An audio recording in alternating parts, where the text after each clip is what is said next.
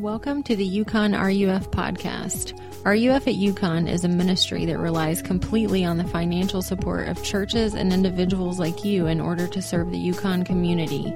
You can support RUF at UConn by going to ruf.org/yukon.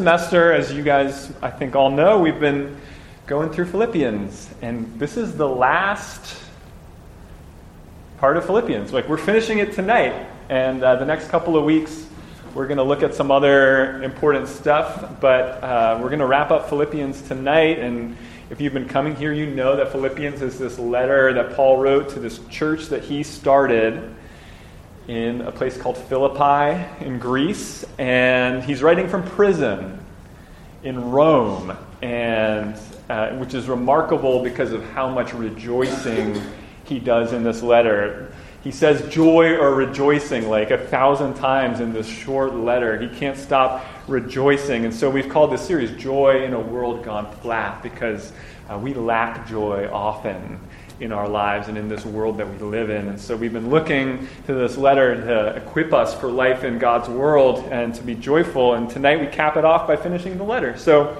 uh, let me read it for us and we'll uh, think about it for a bit together. Uh, so Philippians 4 10 through 23.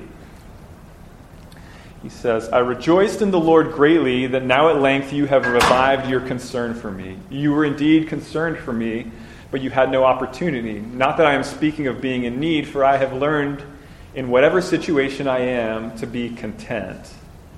I know how to be brought low, and I know how to abound. In any and every circumstance, I have learned the secret of facing plenty and, hung- and hunger, abundance and need. I can do all things through him who strengthens me. Yet it was kind of you to share my trouble and you Philippians yourselves know that in the beginning of the gospel, when I left Macedonia, no church entered into partnership with me in giving and receiving except you only. Even in Thessalonica, you sent me help for my needs once and again. Not that I seek the gift, but I seek the fruit that increases to your credit. I have received full payment and more. I am well supplied, having received from Epaphroditus the gifts you sent a fragrant offering, a sacrifice acceptable and pleasing to God.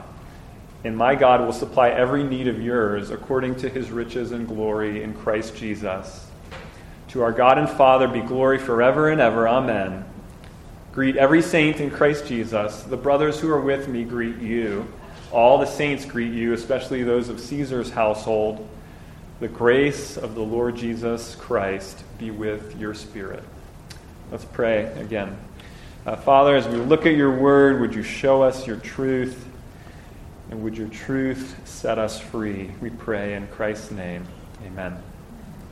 If you were here last week, we looked at this passage that was kind of Paul's real. These are like concluding greetings that we read tonight, but there was this real kind of conclusion element of last week's passage where Paul uh, told these Philippian Christians to stand firm and he told them to rejoice. And he, we contrasted rejoicing with anxiety, and we talked about how uh, anxiety is the thief of joy. And we talked about how the gospel can set us free for, from anxiety. And this week, as Paul wraps up his letter, he begins, it, it's, it's a word of thanks to these. The, the Philippians have sent him stuff.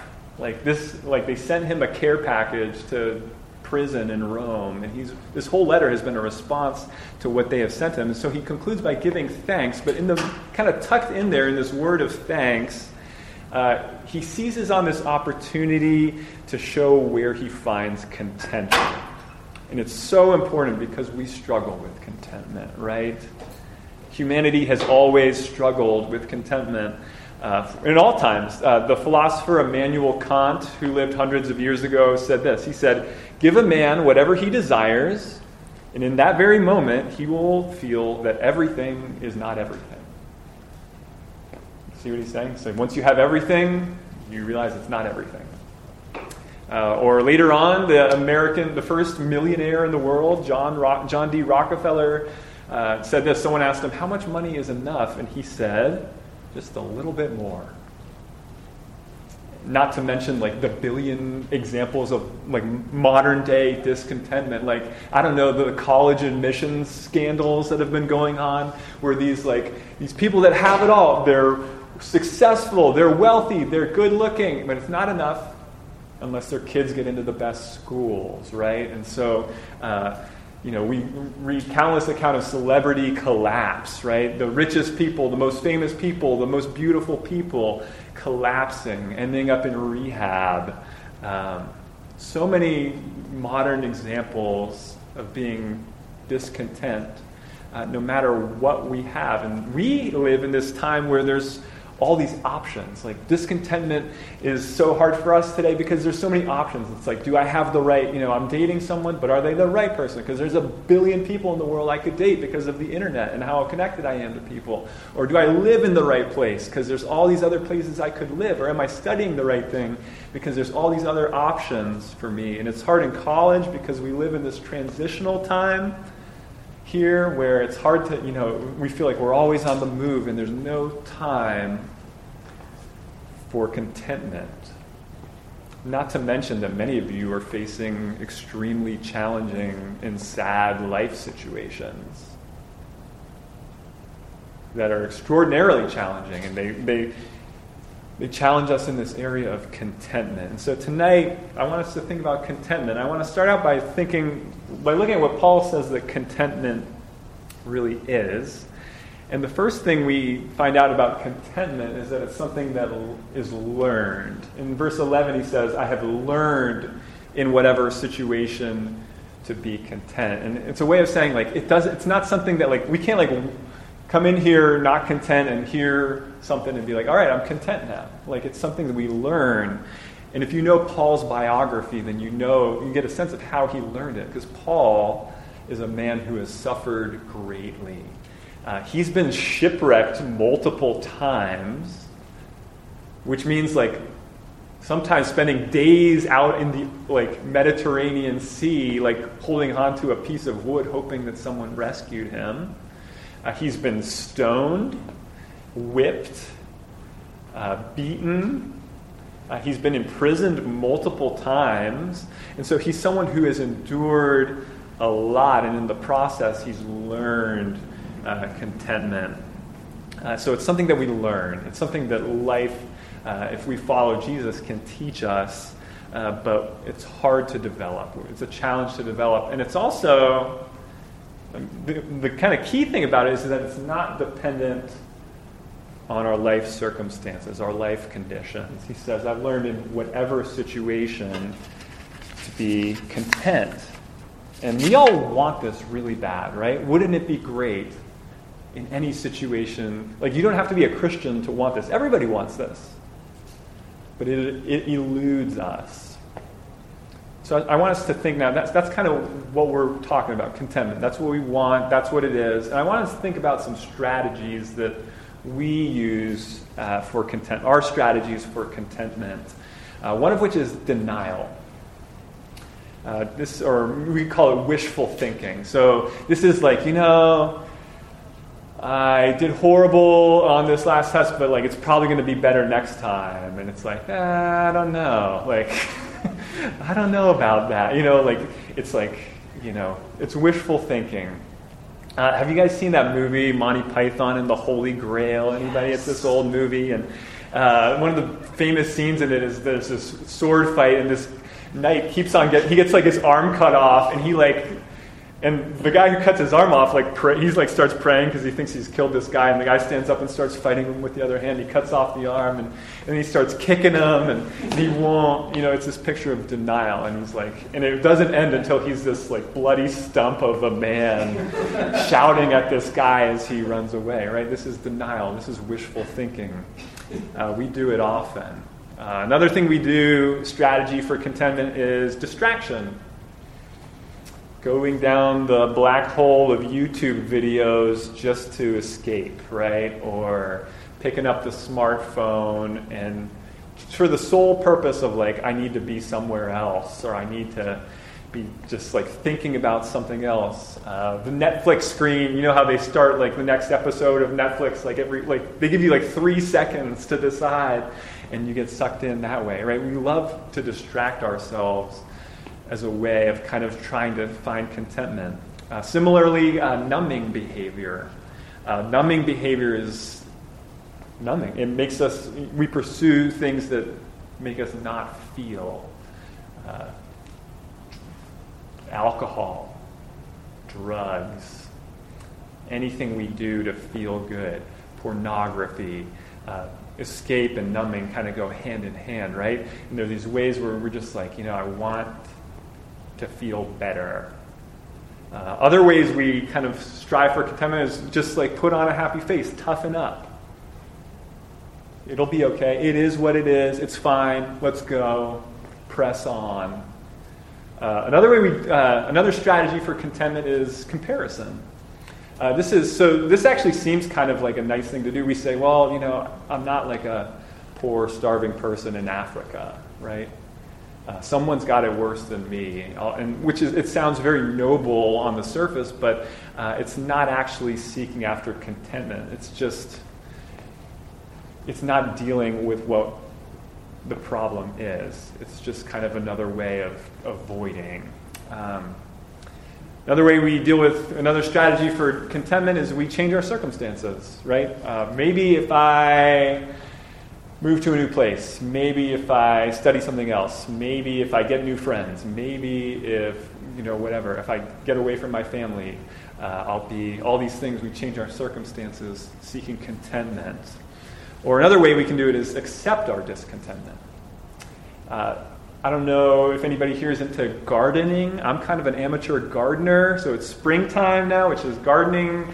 It's almost springtime, uh, and it's the beginning of gardening season. And for me, I just have a couple little like plots where I plant things, flowers or vegetables and stuff. And at the beginning of the year, I'm very meticulous about p- pulling the weeds up. Like I want it to look like pristine in there. Like if there's a weed, I'm going to get it. But the problem is, weeds are like r- relentless. Like they don't stop, and they get worse. Like as the summer goes on, like if it's a rainy summer, like they like you can't stand. And so, as the summer goes on, I gradually kind of just like let it go give up a little bit and i'm like it's okay and the thing is it's not okay like it bothers me still but like i've given up and what that that's bitterness that's not contentment. That's coldness. I've grown cold toward it. I, that's cynicism, and that's another strategy. All these are strategies that we have for contentment. To be, how can I be, how can I find contentment in this world? And thankfully, because none of those actually work, uh, thankfully for us, Paul actually gives us the secret of contentment in this passage. And he alludes to it at the beginning. He's like, you know, I'm going to tell you the secret. And then he finally tells us, he says, I can do all things through Christ who strengthens me. This might be the most quoted verse in the whole Bible. Uh, when I was growing up, one of my best friends had a poster on his wall, a friend of mine from church, and it was a poster of like a baseball player, like hitting a home run, and on the top corner it's like, I can do all things through him who strengthens me, Philippians 4.13. That's a verse that sports teams actually use a lot, like if they have any kind of Christian influence. It's like, and we use this verse to say, like, through Christ I can win. I can conquer. I can win through Christ. And the problem is, if you look at the kind of thing that Paul is talking about, that idea doesn't fit like it's kind of the opposite of that. It's like through Christ, I can lose. And I'll be okay. Through Christ, I can be a failure. And it won't kill me. Through Christ, I can be a nobody. Because my contentment does not rest on being somebody. My contentment does not rest on being a conqueror, a victor, and winning. Those things are not the basis of my contentment. And the irony as we approach life this way is that True contentment can actually make you more likely to win because the pressure is now off. You know, you don't like when the pre- when you do a lot better on say like a test if you're not like you know overcome with anxiety and pressure about it, right? When you're free. And so the, the irony is that like when you're okay with losing, you actually become more likely to win. Uh, I don't know if any of you followed the men's basketball tournament that just ended the other night. I was watching a bunch of the games, and University of Virginia won. And this was this remarkable story because last year, uh, UVA's team had the most humiliating loss in the history of basketball. Uh, the tournament is, they rank all the teams 1 through 16, so there's four brackets uh, ranked 1 through 16. And so, like in the first round, 16 plays 1. So the worst team plays the best. And last year, UVA was the best team. Uh, a 16 seed has never in the history of basketball beaten a 1 seed until last year when UVA showed up and got beaten in, in this historically embarrassing way. And uh, this year, they won the. They came back and they won the whole thing. And I kind of have a man crush on their coach, Tony Bennett, for a lot of. He's amazing, but uh, he's got it all. Uh, but he's he's he's a Christian actually, and uh, he said this. You know, he he several of his players are Christians as well, and he coaches them kind of from a Christian perspective. And uh, the other night, after they won the championships, a reporter was asking him like about the last year when they were humiliated, and he said this. He said, "I'm thankful in a way for what happened last year uh, because it drew me closer, most importantly, to my faith in the Lord." Just because you realize what's unconditional in these spots when the world's telling you you're a failure, you're a loser, and you're the worst thing going, and all that stuff, you say, okay, what really matters? And the amazing thing was his team embraced, like, this whole season, they embraced this message what really matters, not basketball. When they went into this high pressure situation, uh, what really matters, not basketball. And their team hit like something like 14 free throws in a row. And you know, free throws are this easy shot, but when the pressure is on, like people tend to collapse and miss, and uh, they couldn't be fazed by the pressure of the moment because they didn't need it. It wasn't their everything. Uh, another uh, a book I read a couple weeks ago is this book called The Hardest Peace. It's by Kara Tippett and it's available for under a dollar on Amazon Kindle. So if you're a Kindle person, you need to read this book. It's a story of this woman. She writes it as she's dying. Just a couple years ago, she wrote this book. She's a pastor's wife. She's got a bunch of little kids, and she gets cancer. And uh, she just writes about how she's dealing with it. And it's amazing the way she writes. And there's actually a documentary, a movie that's also out called The Long Goodbye, that's also about her life, uh, Kara Tippett. And the way she writes is amazing because she's, she she has contentment. And so she writes, like, you know, I never thought my story would be like this. You know, I never thought that God's good plan included cancer. I never thought God's good plan included my husband not having a wife and my kids not having a mom. Like, but what's not there is bitterness. What's not there is, God, what's wrong with you? Why aren't you changing this? Uh, what's there is contentment we struggle with this, right? It's easy to say you should be content, but it's hard to live. Uh, yesterday, the, the, guys in our guys' Bible study will remember this. We kind of talked about this. Like, uh, it's easy to believe that God is love when you don't need Him. Like, but when it's like when it feels like He's not, it's really hard. Like when life really gets tough, that's when contentment is really hard because it goes against everything. It goes against every, like, this idea goes against everything the world says about what you need. Like, contentment is circumstances in our world. And what Paul and, the, and what Jesus and what the whole Bible says is that our circumstances are never the problem. Not to say that they're not difficult and hard and uh, that a lot of them don't grieve God intensely, but our circumstances are not the problem. The problem is us. We're the problem our sin in particular is the problem. And our sin is that we look to everywhere but Jesus to be strengthened. I wonder tonight, what are you looking to? Like, I can do all things through what that gives me strength. What is it for you that you're looking to, and how is it stealing all your joy? You know, maybe it's circumstances, you know? Things are looking up. My future is looking bright. Uh, maybe it's relationships. And incidentally, this is why we stay in bad relationships because we think, like, well, this relationship, it's not the best, but I want a relationship. So, you know, if I end this relationship, maybe I won't ever find anything better. And what that means is we're looking to relationships for contentment. I can do all things through a relationship that gives me strength. Or maybe we look to reputation. Maybe we look to success. I can do all things through status that gives me strength. And what you need to see is these things can't bring contentment because, like Coach Tony Bennett said, they're all conditional. They all depend on you showing up and doing it right. And if you fail, they're over. They're all conditional. Uh, one of the things my son Asher, who's uh, he's just you know two years old and fun little kid, and he loves to make little towers out of these magnet tiles we have, and uh, so he's always like, "Daddy, build a tower."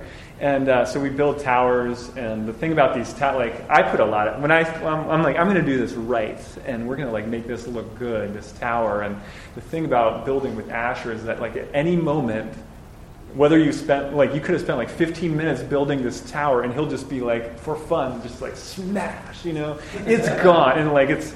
I'm, you know, I have to be like, this isn't about you. it's about him right? But it's so, you know, you put time and energy, you do it just right, and it, he comes along and just like, bam, gone, start over.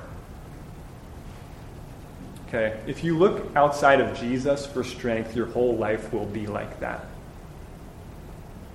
It will all be on the verge of collapse. Okay, I've been doing RUF. Uh, RUF at UConn has existed for 15 years. Did you know that? This is my eighth year, and somebody uh, before me, Joseph Pensack, who some of you met at fall conference a few years ago, uh, was here for seven years before that. And I know a lot of those students from back in the day. I know obviously the ones that have been around in my eight years. And I just got to tell you guys, like, some people who sat in these seats are dead.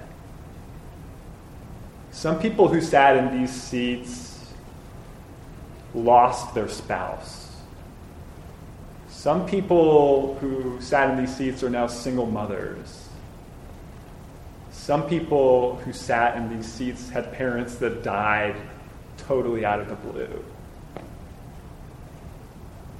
Uh, some people who sat in these seats had, had their spouses abandon them. And it happens really quick.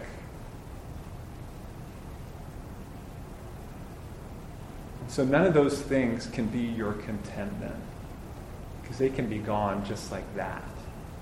Okay, so how can Jesus bring contentment then? Jesus can bring contentment because he knows how screwed up you are and he still wants you. He knows how rebellious your heart is and he still wants you. And not only that, he has secured us he died to secure us in his love. That's what the cross is about a permanent securing of his love for messed up people, for people who find their contentment elsewhere and do it again and again and again, act foolishly. He secures us with his love on the cross. And the epitome of that is Paul. Like Paul, who wrote this letter. Do you remember his story? The short story is he hated Jesus. Like no one who lived hated Jesus more than Paul. No one who lived like hated Christians more than Paul did until he met Jesus face to face after Jesus had risen from the dead and found to his surprise that Jesus wanted him. I wonder, what is it that you've done that you think has disqualified you from the love of Jesus so that you look all these other places for contentment? All these places that are not Him for contentment. He still wants you. Like Jesus calls us his friends. By the way, he also made us. You know, he's the one we were made for. This is better news than like there's no better news than this. After all we've done to get away from him, he still wants us. Not to mention he secured eternity with him. Eternal riches, eternal bliss, eternal relationships the best party and feasting imaginable. That's what Christians have in store. That's why we can be content uh, no matter what we face. And so I want to just close tonight by thinking about the practice of contentment. So, how can we live this? Like, what can we put into practice as we think about contentment. And I want us to see uh, just a few thing that, things that Paul does around the idea of gratitude. Uh, at the end of this passage, uh, first of all, he notices what others are doing for him. Like he's in prison, he doesn't have to notice it. His life situation is pretty bad, but he notices what other people are doing for him, and he's thankful. Uh, he also notices uh, what others are doing for God. So he's saying, like, what I really care about is like, it's so great that you guys are doing stuff for God.